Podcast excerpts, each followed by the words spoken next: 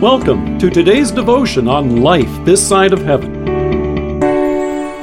The Word of God from Philippians chapter 3, verses 18 to 19. For as I have often told you before, and now say again, even with tears, many live as enemies of the cross of Christ. Their destiny is destruction, their God is their stomach, and their glory is in their shame. Their mind is on earthly things. Trust your gut. Have you ever heard that phrase? It's an expression which means trust your intuition, do what feels right. The term gut refers to your belly or your stomach. Usually, when we think of emotions, we tend to think of our heart, but it was common even in Paul's day for people to refer to their stomachs as the seat of emotions, our feelings, our gut response to what we see before us. The apostle wants us to recognize that going by our gut doesn't always recognize danger when it's present. Back in 2010, authors Christopher Chabris and Daniel Simons came out with a book called The Invisible Gorilla, and an article in NPR explains the title. The phrase, the invisible gorilla, comes from an experiment created 10 years ago to test selective attention. In it, study participants are asked to watch a video in which two teams, one in black shirts and one in white shirts, are passing a ball. The participants are told to count how many times the players in white shirts pass the ball. Midway through the video, a gorilla walks through the game, stands in the middle, pounds his chest, and then exits.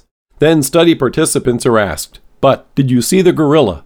More than half the time, subjects miss the gorilla entirely.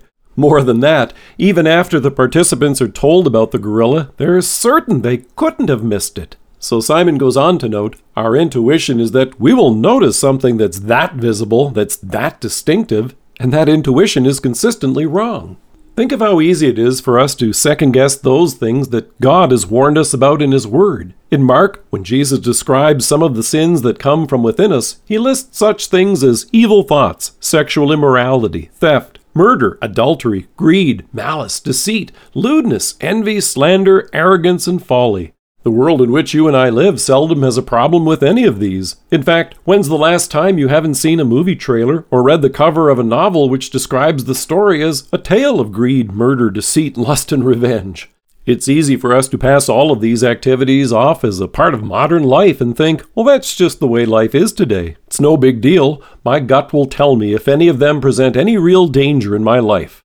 So when Jesus points them out and Paul warns of them, it's tempting to think of their concern as quaint, and imagine that life then must have been simpler and gentler. We may even convince ourselves that some of the things the scripture refers to as sins are harmless.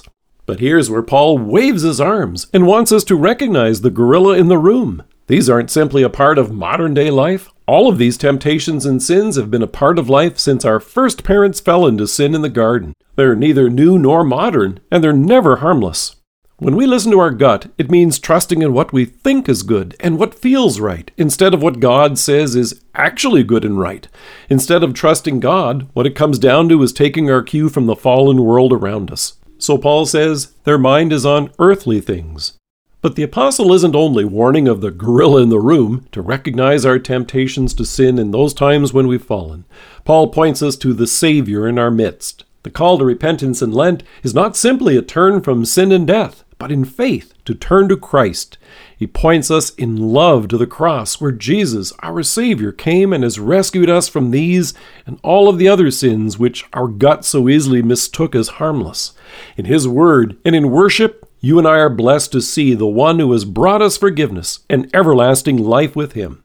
Let us pray.